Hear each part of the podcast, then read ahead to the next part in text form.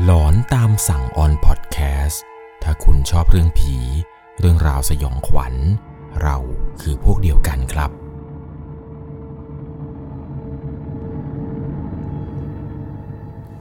สวัสดีครับทุกคนครับ อยู่กับผม 1 1 LC ขอต้อนรับทุกคนเข้าสู่ช่วง หลอนตามสั่งสำหรับเรื่องราวความสยองขวัญในวันนี้ครับ เป็นประสบการณ์สุดหลอนของผู้ฟังทางบ้านท่านหนึ่ง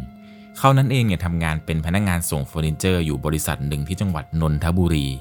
เรื่องราวครั้งนี้เนี่ยเป็นครั้งที่เขานั้น ออกเดินทางไปส่งเฟอร์นิเจอร์กับเพื่อนอีก2คน ไปหลายจังหวัดทางภาคเหนือมากครับ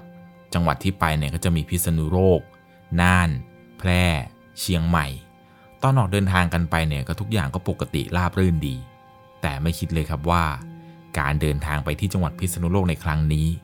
จะทำให้พวกเขานั้น เจอกับเรื่องราวความสยองขวัญ เพราะว่าพวกเขาดันปากดี พูดท้าทายสิ่งที่มองไม่เห็นครับ ก่อนจะเข้าไปรับชมรับฟังเนี่ยต้องบอกก่อนเลยว่า จะต้องใช้วิจารณญาณในการรับชมรับฟังกันให้ดีๆ เรื่องราวเรื่องนี้ครับถูกส่งมาจากผู้ฟังทางบ้านท่านหนึ่ง ผมขอใช้นามสมมติว่าคุณโดก็แล้วกัน คุณโดเนี่ยบอกว่าเขาเองนั้นเป็นพนักงงานส่งเฟอร์นิเจอร์อยู่บริษัทหนึ่งครับ ตอนที่ออกเดินทางไปส่งเฟอร์นิเจอร์ทางภาคเหนือเนี่ย ตอนนั้นไปกันอยู่ 3 คนครับ มีเขาแล้วก็มีเพื่อนคนหนึ่งชื่อว่าเจ๋งกับแบงค์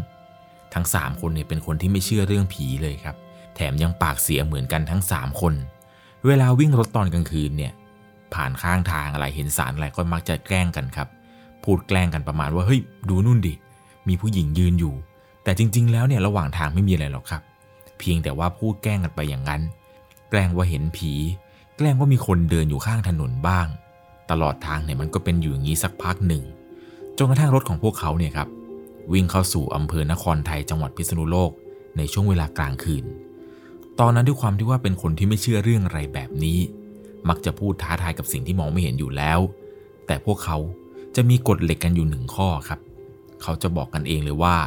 ระหว่างทางขึ้นเขาแห่งหนึ่งที่จังหวัดพิษณุโลกนี้ ห้ามใครพูดท้าทายโดยเด็ดขาด ถึงแม้ว่าจะเป็นคนที่ไม่เชื่อ แต่ก็ไม่อยากจะลบหลู่เพราะว่าเส้นทางบนเขาแห่งนี้ มันน่ากลัว เพราะว่าหลาย ๆ คนเนี่ยมักจะเจอเรื่องแปลกๆ ตอนนั้นที่ขับไปก่อนที่จะขึ้นเขา ก็ยังคงพูดท้าทายเหมือนกับทุกๆ ครั้ง ตอนนั้นเนี่ยเขาก็พูดประมาณว่า เฮ้ย เจ๋ง มึงดูโน่นดิ ใครก็ไม่รู้ว่ะ ยืนอยู่ตรงนู้น เพื่อนก็บอกว่าไหน พอหันไป ก็ไม่เจอครับ เขาเองเนี่ยก็หัวเราะเสียงดังลั่นรถ เพราะว่าแกล้งเพื่อนได้สำเร็จสำเร็จเหมือนทุกครั้งที่ผ่านมา พอเขาเห็นว่าเพื่อนเนี่ยโดนแกล้งก็สะใจครับ แล้วก็พูดต่อว่า ไหนอะผี ไม่เห็นจะมีเลย พวกมึงแม่งสองคนขี้กลัวชิบหายเลย เห็นเขาว่ากันมีกันเยอะไม่ใช่หรอแถวเนี้ย ไหนออกมาสักทีดิออกมาให้ดูหน่อย ตอนที่พูดเนี่ยยังไม่ถึงขึ้นเขานะครับ เป็นเส้นทางตามปกติไป ทีแรกก็ไม่ได้เห็นอะไรครับ จนกระทั่งขับไปถึงที่พักเนี่ย ก็ยังไม่ได้พบเจออะไรระหว่างทาง เขาลูกนี้ที่เขาว่าเฮี้ยนเฮียนๆตอนขับไปก็ไม่ได้เห็น แล้วก็ไม่ได้พบเจออะไร จนกระทั่งรถของพวกเขาครับ ได้แล่นเข้าไปสู่รีสอร์ทแห่งหนึ่ง ที่อำเภอนครไทย ระหว่างนั้นเนี่ยก็ไปเช็คอินกับที่พักอะไรต่างๆ จนเรียบร้อย อาบน้ำอาบท่าเก็บข้าวเก็บของกัน เพื่อที่จะเตรียมตัวออกเดินทางในเช้าวันรุ่งขึ้นพอในค่ำคืนนี้หลังจากที่อาบน้ำอาบท่าอะไรกันเสร็จครับ ก็แยกย้ายกันไปเข้านอน ห้องนอนที่พวกเขานอนนะมันเป็นเตียงเดี่ยวสองเตียง จ๋งกับแบงค์เนี่ยมันนอนคู่กัน ส่วนเขานั้นเนี่ยนอนคนเดียว ห้องค่อนข้างที่จะใหญ่แล้วก็กว้าง รีสอร์ทแห่งนี้มันมีห้องน้ำในตัวครับ เรียกได้ว่าสะดวกสบายพอสมควร ระหว่างที่นอนไปได้ประมาณชั่วโมงกว่าๆ เวลาตอนนี้น่าจะถึงประมาณเที่ยงคืนนิดๆ ปรากฏว่าเขาต้องสะดุ้งตื่นขึ้นมา เพราะเขาเห็นครับว่ามีผู้หญิงคนหนึ่ง ยืนอยู่ตรงปลายเท้าของเขา ผู้หญิงคนนี้เนี่ยใส่เสื้อสีขาว แต่พอสังเกตดูดีๆแล้ว เสื้อที่ใส่เนี่ยมันเหมือนกับเอาผ้ามาห่มตัวซะมากกว่า ผู้หญิงคนนี้ใส่กางเกงสีดำขาดๆมันยืนจ้องหน้าอยู่เขาสักพัก และเขาเองพอได้เห็นผู้หญิงคนนี้ก็สะดุ้งตื่นครับ มารู้ตัวว่านี่คือความฝัน เป็นความฝันที่เหมือนจริงมากๆ ไม่อยากจะคิดเลยว่า ถ้าเจอของจริงจะขนาดไหน เขาเองเนี่ยก็หลับต่อ เพราะสิ่งที่เห็นตอนนั้นเนี่ยลืมตามามันไม่มีผู้หญิงอย่างในฝัน ในห้องเนี่ยมืดสนิท เห็นไอ้เจ๋งกับไอ้แบงค์เนี่ยมันนอนหลับเอาขาก่ายกันอยู่ เขาเองก็นอนหลับไปได้สักพักหนึ่ง ครั้งนี้ก็ฝันเหมือนเดิมครับ ฝันเห็นผู้หญิงคนเมื่อสักครู่นี้ มายืนอยู่ข้างเตียง รอบนี้ผู้หญิงคนนี้เข้ามาใกล้เขามากเรื่อยๆครับ พอเขาได้เห็นผู้หญิงคนนี้ ก็สะดุ้งตื่นอีกครั้ง แต่ครั้งที่สองที่สะดุ้งตื่นขึ้นมา ก็เหมือนกับครั้งแรกครับ ไม่ได้พบเจอ หรือเห็นผู้หญิงคนนี้ในความจริงเลย จนกระทั่งเขานั้น ก็ยกมือขึ้นมาบอกเจ้าที่เจ้าทางครับ ลูกขอมาหลับมานอนเพียงแค่ค่ำคืนเดียว เดี๋ยวเช้ามาลูกก็จะไป ขอให้ท่านช่วยปกปักรักษาคุ้มครองลูกและเพื่อนๆหน่อย พอเขาเข้านอน ครั้งนี้ก็ไม่ได้เห็นผู้หญิงคนนั้นอีกแล้วครับจนกระทั่งตื่นเช้าขึ้นมา เช้าวันนี้ครับ เขาจะต้องไปส่งของต่อให้หมด และจะต้องเดินทางกลับนนทบุรีให้ทันในเช้าวันรุ่งขึ้น เพื่อที่จะไปพักผ่อน แล้วก็ไปขึ้นของต่อ หลังจากนั้นครับพอตื่นเช้าขึ้นมา รีบอาบน้ำอาบท่าปลุกเพื่อนอะไรเสร็จปุ๊บ ทั้งสามคนเนี่ยขับรถมุ่งหน้าต่อไปยังจังหวัดน่าน แพร่ แล้วก็เชียงใหม่เสร็จพอดี กว่าจะเสร็จในวันนั้นเนี่ยก็ป่าวไป6กโมงสีแล้วครับ ครั้งนี้ขากลับจะต้องกลับไปที่พิษณุโลก ที่อำเภอนครไทยอีกรอบ เพื่อไปรับงานกลับมาที่จังหวัดนนทบุรี เขาเองก็เป็นคนขับครับ รอบนี้ขับมาเรื่อยๆจนมาถึงทางขึ้นเขาเวลาประมาณสามทุ่มครึ่ง มันมีรถสิบล้อยางแตกครับ รถสิบล้อคันนี้เนี่ยยางแตกต่อหน้าต่อตา แล้วรถคันนี้ครับมันพุ่งมาหาเขาในเลนที่สวน จนเกือบจะชนเขาแล้วครับ แต่เขานั้นสามารถหักหลบมาได้ พอขับมาได้เรื่อยๆครับ ปรากฏว่าเขาก็ได้ไปเจอกับรถมอเตอร์ไซค์คันหนึ่ง เป็นรถเวฟสีดำร้อยสิบจอดเสียอยู่ข้างทาง เจ้าของรถเนี่ยยืนใส่เสื้อสีดำกางเกงสีดำตอนแรกก็ตกใจ แต่ก็ทำเป็นไม่รู้ไม่เห็นครับ เพราะว่าบนเขาตอนคืน ไม่อยากจะจอดช่วยเหลือใคร กลัวว่าจะเป็นพวกมิจฉาชีพ ก็ขับผ่านเวฟร้อยสีดำแดงคันนั้นไป ปรากฏว่า ขับไปได้อีก 5 นาทีก็รู้สึกว่าในทางที่พวกเขากำลังไปในตอนนี้ มันไม่มีรถที่วิ่งสวนมาเลย แม้แต่รถที่ขับตามหลัง ก็ไม่มี บนเขาลูกนี้ เหมือนจะมีเพียงแค่รถของพวกเขาคันเดียวขับไปสักพัก ก็เหมือนกับจะเจอตลาดอยู่บนเขา ตรงตลาดนั้นเนี่ยมันมีคนอยู่ประมาณ 7-8 คน เขาเองก็ปากเสียไปนิดครับ พูดไปประมาณว่า มืดค่ำแบบนี้ ยังจะมีคนมาขายของซื้อของอีกเหรอ ใครจะมาซื้อวะแบบนี้ บนป่าบนเขา คงรวยตายแหละแบบนี้ พอขับไปได้สักพักหนึ่ง ผ่านตลาดนั้นได้ประมาณ 5 นาที มันก็มีสายโทรศัพท์ โทรเข้ามาครับ ซึ่งสายนี้เนี่ยเป็นเจ้าของงานที่จะต้องไปรับ พอคุยกันไม่ได้สักพักหนึ่งก็วางสาย ในจังหวะที่กำลังวางสายนี้ปุ๊บเขาเจอโค้งหักศอกครับ แต่เหมือนกับว่าอยู่ดีๆ เบรกรถเนี่ยมันจะแตก ไม่สามารถที่จะเบรกรถได้เหมือนก่อน พยายามย้ำเบรกเท่าไหร่เนี่ยก็เหมือนกับเหยียบลมเลยครับ ไม่สามารถที่จะทำให้รถนั้นชะลอลงได้เขานั้นพยายามขับอย่างมีสติ แต่เหมือนกับว่ารถเนี่ยมันจะเบรกไม่ได้ครับ เหมือนมันหายไป จนเขาต้องเทินเกียร์ ให้รถมันชะลอความเร็วลง กว่ามันจะหยุดเนี่ยก็เล่นเอาทั้งสองคนที่นั่งมาลุ้นกันแทบแย่เลยครับพอหลังจากที่รถมันชะลอลงแล้วจนกระทั่งมันหยุด เขาก็ได้ดึงเบรกมือและใส่เกียร์ว่าง หลังจากนั้นเนี่ยก็ลงไปเช็ครถครับ ก็สังเกตดูว่าตำแหน่งเบรกที่อยู่ตรงล้อเนี่ย ทุกอย่างก็ยังปกติ เปิดฝากระโปรงดูนู่นดูนี่ทุกอย่าง ยังคงอยู่ในสภาพที่สมบูรณ์ ก็เลยปิดฝากระโปรง แล้วก็กลับขึ้นมานั่งบนรถอีกครั้งหนึ่ง ครั้งนี้เนี่ยลองใส่เกียร์หนึ่ง แล้วก็ลองค่อยๆ ผ่อนกันเร่ง แล้วค่อยๆ ปล่อยคลัชปรากฏว่ารถก็ไหล เขาเองเนี่ยลองเหยียบเบรกดูในความเร็วระยะสั้นๆ รถก็สามารถหยุดได้ตามปกติ แต่เหมือนเมื่อสักครู่นี้ เขานั้นไม่สามารถควบคุมรถ ไม่สามารถที่จะเบรกได้ พอรถเบรกปุ๊บเนี่ย เขาก็ยังงงครับ ว่าเมื่อสักครู่นี้มันคืออะไรกัน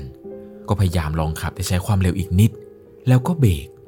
นี่มันก็ยังปกติดีนี่นาเขานั้นเนี่ยเดี๋ยวจอดเดี๋ยวเบรกอยู่บนภูเขาลูกนี้เนี่ยตอนกลางคืน จนกระทั่งในครั้งสุดท้าย เขาตัดสินใจว่าเดี๋ยวจะขอลองดูอีกครั้งหนึ่งเพื่อความแน่ใจ พอไม่รู้ว่าข้างหน้า มันจะมีเหวหรือมีโค้งหักศอกอีกหรือไม่ ในขณะที่เหยียบคลัชแล้วก็เหยียบเบรกกำลังจะใส่เกียร์จอด ปรากฏว่า มันมีผู้หญิงคนหนึ่งครับ ใส่ชุดขาว ผมปะบ่า ผู้หญิงคนนี้เหมือนกับคนก่อนที่เขาเพิ่งจะเห็นเมื่อคืน เธอเนี่ยลงมาจากด้านบนของรถครับ ห้อยหัวลงมาตรงตำแหน่งหน้ารถ เธอนั้นมามองหน้าเขากับเพื่อนอีกสองคน ตอนนั้นทั้งสามเนี่ยตกใจกันหมดเลยครับ ก็พยายามช่วยกันดึงสติเอาไว้ เพราะว่าผู้หญิงคนนี้ครับ ค่อยๆไหลลงมาจากบนหัวรถ ผ่านกระจก แล้วก็ไหลไปตรงหน้ากระโปรงรถ แล้วหลังจากนั้นเเธอก็ค่อยๆ ยืนขึ้นมา ตอนนี้เนี่ยผู้หญิงคนนี้ยืนขวางหน้ารถของทั้งสามคนนี้เอาไว้ ไม่รู้เหมือนกันครับว่าเกิดอะไรขึ้นในตอนนี้ ทั้งสามคนเนี่ยพยายามตั้งสติให้ได้ ตอนนี้ทุกคนเงียบสนิทครับ ในรถไม่มีใครพูดอะไรเลยจนกระทั่งเขาก็สะกิดไอ้แบงค์ครับ ถามแบงค์ว่ามึงเห็นเหมือนกันไหมวะแบงค์มันก็บอกว่าเห็นเหมือนกัน เขาก็เลยถามแบงค์ว่ามึงเห็นอะไรแบงค์มันบอกว่ามันเห็นผู้หญิงผมปะบ่าไหลลงมาจากหัวรถเราไง เธอไม่มีปาก ไม่มีจมูก มีแค่ดวงตา แล้วก็เหมือนกับเธอนั้นจะใส่ขาเทียมกำลังจ้องมองพวกเขาจากหน้ารถพอทันทีที่เห็นครับ ทั้งหมดนี้ ก็พากันโวกเวกโวยวายสามคนนี้พยายามพูดกันว่าเฮ้ยเฮ้ยเฮ้ยเฮ้ยเฮียอะไรวะเนี่ยอะไรวะเนี่ยเกิดอะไรขึ้นวะจนเพื่อนที่ชื่อว่าเจ๋งเนี่ย มันตบหลังเขาครับเสียงดังลั่นเขานั้นเนี่ยพอมีสติก็หักพวงมาลัยใส่เกียร์หนึ่ง รีบเลี้ยวรถอ้อมผู้หญิงคนนี้ออกมา ขับไปได้ประมาณ 3-4 กิโล ไอ้เพื่อนที่ตบหลังเขาเนี่ยครับที่ชื่อว่าเจ๋งเนี่ย มันก็ตะโกนขึ้นมาว่าเฮ้ย อะไรวะ แม่ง เมื่อกี้ชื่ออะไรวะเนี่ย พอเขาขับมาครับเขาก็หันมองกระจกหลัง สิ่งที่เห็นก็คือผู้หญิงคนนั้นเนี่ย ยังคงยืนอยู่ที่เดิม เธอเนี่ยหันตัวตามรถของพวกเขามา ผู้หญิงคนนี้ไม่มีใบหน้า แต่เลือดเนี่ยไหลอาบนอง เธอยืนอยู่กลางถนนตรงนั้น เขาก็พยายามขับไปเรื่อยๆเรื่อยๆบนถนนเส้นนี้ ยิ่งขับไปเท่าไหร่ เหมือนถนนเนี่ยมันยิ่งไกลออกไป จนกระทั่งครับ ไอ้เจ๋งเนี่ยมันพูดขึ้นมาว่า มึงขับมองตรงไปเลยนะเว้ย มึงอย่ามองหลักกิโลนะเว้ย ผู้หญิงคนนั้นน่ะคนที่ไม่มีหน้าที่เลือดไหลอะแม่งยืนอยู่หลังหลักกิโลเลยว่ะเขาเองก็พยายามมองทางขวาครับ พยายามไม่สนใจทางซ้าย ก็ขับไปเรื่อยๆเรื่อยๆพยายามดึงสติเอาไว้อีกครั้งเพื่อไม่ให้เกิดอันตรายระหว่างขับรถ ก็พากันขับมาเรื่อยๆครับผ่านถนนเส้นนี้ ตลอดทาง ไอ้เจ๋งไอ้แบงค์เนี่ย มันบอกตลอดเลยครับว่าผู้หญิงคนนี้ แม่งยืนทุกหลักกิโลเลยว่ะทุกกิโลเนี่ยกูเจอผู้หญิงคนนี้ตลอดทางเลย เขาเองเนี่ยด้วยความกลัวครับ ก็ไม่รู้จะทำอย่างไร ก็บอกเพื่อนว่าไม่เป็นไรมึงไม่เป็นไร เราตั้งสติกันก่อน เดี๋ยวค่อยๆขับไป ขับไปนิดนึงน่าจะถึงแล้ว ก็พยายามขับกันไปครับ เขาก็พยายามที่จะไม่หันไปมองตรงหลักกิโล แต่ทำอย่างไรมันก็ทำไม่ได้จริง ๆ ครับ เพราะว่าตลอดทาง ผู้หญิงคนนี้เนี่ยก็ยังคงปรากฏตัวให้เห็นอยู่เสมอ จนมีครั้งสุดท้ายนี่แหละครับ ก่อนที่จะออกจากเขาลูกนี้ ก่อนที่จะเข้าเมืองครับ เขาเนี่ยก็พูดกับเพื่อนครับว่า กูว่าเรื่องแบบนี้พวกเราควรจะเชื่อได้แล้วว่าสิ่งที่พวกเราเห็นสามคนเนี่ยแม่งเห็นต่อหน้าต่อตา เจอขนาดนี้แล้ว มึงว่ามันชัดพอปะวะ ไอ้เจ๋งไก่แบงค์เนี่ย มันก็บอกว่ามันเชื่อครับ ครั้งนี้เนี่ยมันเชื่อสนิทว่าผีเนี่ยมีจริง ระหว่างที่ขับมาครับกำลังจะพ้นจากถนนบนดอยลูกนี้แล้ว อยู่ดีๆ รถของพวกเขาก็เสียครับ ไม่สามารถที่จะเหยียบต่อได้ ก่อนที่รถจะดับเนี่ยเหมือนเครื่องมันกระตุกครับ เครื่องมันกระตุกตึกตึกตึกตึกตึกจนในที่สุดครับ มันก็ดับ แต่ด้วยความที่ว่ารถเนี่ยมันเคลื่อนที่ด้วยความเร็วมาก่อน มันก็ค่อยๆชะลอลงชะลอลงเรื่อยๆ ข้างหน้าของพวกเขานั้นมีทางโค้ง เขาจึงตัดสินใจเหยียบเบรกครับ เพื่อที่จะเอารถเนี่ยจอดข้างทางก่อนจะถึงโค้งตรงนั้น ปรากฏว่าพอรถจอด ทั้งสามคนไม่มีใครกล้าลงไปจากรถเลยครับ คุณเจ๋ง คุณโด คุณแบงค์นั่งกันเงียบๆอยู่บนรถ ตอนนั้นไม่มีใครกล้าที่จะลืมตาไปดูสถานการณ์ข้างหน้าเลยครับ ว่ามันเป็นอย่างไร จนคุณโดเองนี่แหละครับ ที่เป็นคนขับในตอนนั้น เขาเนี่ยค่อย ๆ ลืมตาขึ้นมาดู เพราะหวังว่าถ้าเกิดมีคนผ่านไปผ่านมา จะได้ขอความช่วยเหลือ ในระหว่างที่ค่อยๆ หลีตาขึ้นมาดู ข้างหน้าเนี่ยมันเป็นทางโค้งครับ ตรงนั้นเนี่ยมันเหมือนกับมีแถบบารีเออร์เนี่ยกั้นโค้งเอาไว้ จุดนี้น่าจะมีคนตกไปเยอะครับ น่าจะมีอุบัติเหตุเกิดขึ้นหลายศพมาก พอเขาเห็นเช่นนั้นเนี่ยก็พยายามกวาดสายตาไปทั่ว เพื่อหวังว่าถ้าเกิดมีรถมาเนี่ยจะได้เปิดประตูลงไปขอความช่วยเหลือ ในที่สุดครับ เขาก็ได้เห็นกับแสงไฟ แสงไฟนี้เนี่ยเหมือนกับจะเป็นแสงของไฟมอเตอร์ไซค์ครับ ขี่มาจากทางด้านหลังของเขา ตอนนั้นเขาเห็นแล้วครับว่ามีไฟดวงหนึ่ง ดวงไม่เล็กมากแล้วก็ไม่ได้ใหญ่เกินไป เห็นชัดครับว่านี่คือแสงของมอเตอร์ไซค์มอเตอร์ไซค์คันนี้เนี่ยขับไล่หลังมาเรื่อยๆครับเขาเองเนี่ยก็ค่อยๆแง้มกระจกดู เพื่อที่จะฟังเสียงให้แน่ใจครับว่านี่คือเสียงมอเตอร์ไซค์จริงหรือไม่ พอแง้มกระจกลงครับ ก็ได้ยินครับว่านั่นคือเสียงมอเตอร์ไซค์ ก็เลยบอกเพื่อนอีกสองคนครับ ว่ามึง เดี๋ยวกูลงไปขอความช่วยเหลือเขาก่อนนะเว้ยมอเตอร์ไซค์ผ่านมาพอดี เพื่อนก็บอกว่ามึงอย่าลงไปเลย กูว่าเดี๋ยวก็เช้าแล้วรอถึงเช้าก่อนก็ได้ รอรถนักท่องเที่ยวก่อนดีกว่า แต่ตัวเขาเนี่ยอยากจะไปให้ถึงทันก่อนเวลากำหนดครับเลยตัดสินใจเปิดประตูลงไปเพื่อจะขอความช่วยเหลือ พอเขาเปิดประตูลงไปครับ ก็ได้เห็นครับว่ามีมอเตอร์ไซค์คันหนึ่งค่อยๆ ขับมาใกล้เรื่อยๆเรื่อยๆ คุณโดเนี่ยตัดสินใจยกไม้ยกมือโบกครับ พื่อที่จะให้มอเตอร์ไซคันนั้นจอด พอมอเตอร์ไซคันนั้นขับเข้ามาใกล้เรื่อยๆ เขาก็ได้เห็นกับความผิดปกติบางอย่าง มอเตอร์ไซคันที่ขับเข้ามา มันคือมอเตอร์ไซค์เวฟร้อยสิบสีแดงดำคันที่พวกเขานั้นเพิ่งจะขับผ่านตองต้นเขา ที่เขาไม่จอดให้ความช่วยเหลือ พอเข้ามาใกล้ๆครับ คนที่ขี่มอเตอร์ไซค์นี้มาเนี่ยทำให้เขาถึงกับตกใจเลย เพราะว่าภาพที่เห็นคือ ผู้หญิงคนที่เขาหนีมาตลอดทางนี่แหละครับ คนที่ใส่ชุดผ้าขาวกางเกงสีดำไม่มีใบหน้ามีแต่แววตาเลือดไหลเต็มเลยเนี่ย เธอขี่มอเตอร์ไซค์คันนี้มาครับพอเขาได้เห็นเช่นนั้นเนี่ยเขาก็ตกใจสิครับ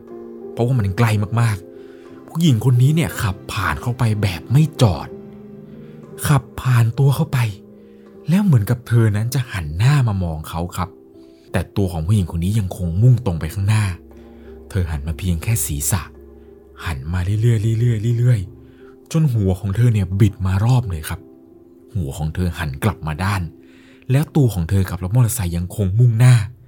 ภาพที่เขาได้เห็นตอนนั้นคือมอเตอร์ไซค์ของเธอเนี่ยพุ่งทะลุบารีเออร์ลงไปเลยครับ ผู้หญิงคนนั้นขับตกลงไป เขาเนี่ยร้องเสียงหลงโวกเวกวยวายอยู่บนถนนบนเขาลูกนั้น เพื่อนพยายามบอกให้เขานั้นรีบกลับมา เจ๋งกับแบงค์มาตะโกนจากในรถครับว่าบอยโดมึงขับมาเร็ว มึงขับมาเร็วยิงทำเชี่ยอะไรวะตรงนั้นนะรีบมาเร็วเร็วเร็วเขาก็ค่อยๆรีบค่อยๆถอยหลังมา แต่ด้วยความที่เขากลัวกับสิ่งที่เขาเห็นเนี่ย มันค่อนข้างที่จะน่าตกใจครับ พอหลังจากที่รถผู้หญิงคนนี้ครับพุ่งทะลุบารีเออร์ลงไป ก็ได้เห็นครับว่ามันมีร่างร่างหนึ่ง ค่อยๆใช้มือครับตะเกียกตะกายขึ้นมา ร่างนี้เนี่ยเป็นร่างของผู้หญิงคนนั้น ในสภาพที่ชุดเนี่ยขาดลุงลัง ขาของเธอเนี่ยเหมือนกับจะหายไปข้างหนึ่ง ค่อยๆ ใช้มือครับตะกุยขึ้นมาจากข้างทาง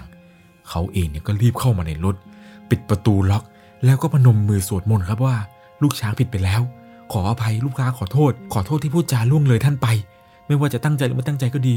ลูกช้างขออภัย ขอให้เจ้าป่าเจ้าเขาเนี่ยคุ้มครองลูกช้างด้วยเถิดแล้วก็นึกถึงพวกบุญคุณบิดามารดา หลวงปู่อะไรต่างๆ ที่เขานั้นนับถือปรากฏว่าสิ่งที่เห็นข้างหน้าที่เห็นว่าผู้หญิงคนนึงเนี่ยกำลังค่อยๆตะกุยข้างทางขึ้นมา ผู้หญิงคนนั้นหายไปครับ อยู่ดีๆ เธอก็หายไป เขาก็ลองสตาร์ทรถอีกครั้งหนึ่ง ปรากฏว่าครั้งนี้รถสตาร์ทติดครับ เลยรีบใส่เกียร์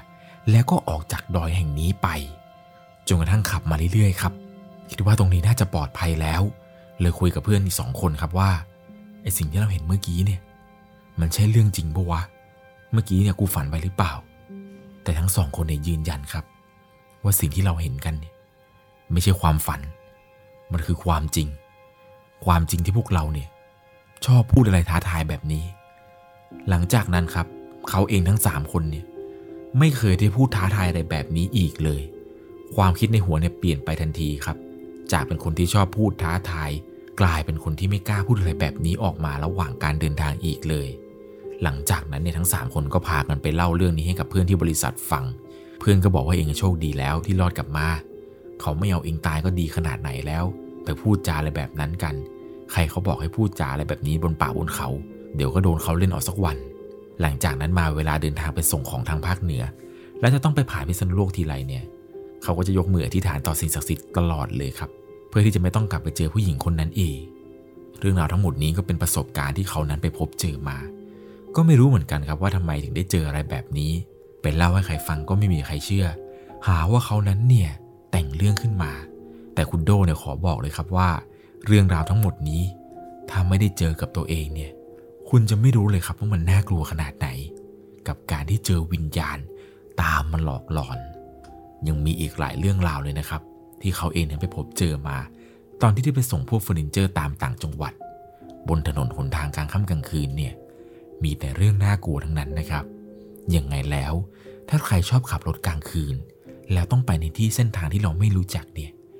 อย่าพูด หรืออย่าท้าทายอะไรทำนองนี้โดยเด็ดขาด เพราะคุณจะไม่รู้เลยครับ ว่าสิ่งที่คุณกำลังท้าทายอยู่ เขาต้องการจะเอาชีวิตคุณหรือไม่ นี่ก็เป็นประสบการณ์ความสยองขวัญ ที่ผู้ฟังทางบ้านท่านนี้ไปพบเจอมา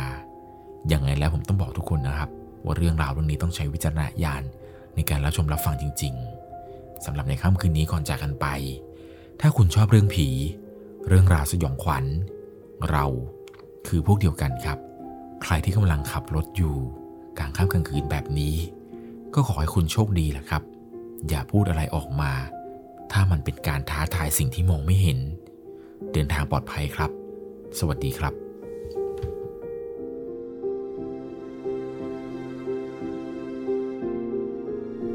สามารถรับชมเรื่องราวหลอนๆ เพิ่มเติม ได้ที่ YouTube c h anel 1 LC ยังมีเรื่องราวหลอนๆ ที่เกิดขึ้นในบ้านเรา รอให้คุณนันได้รับชมอยู่นะครับ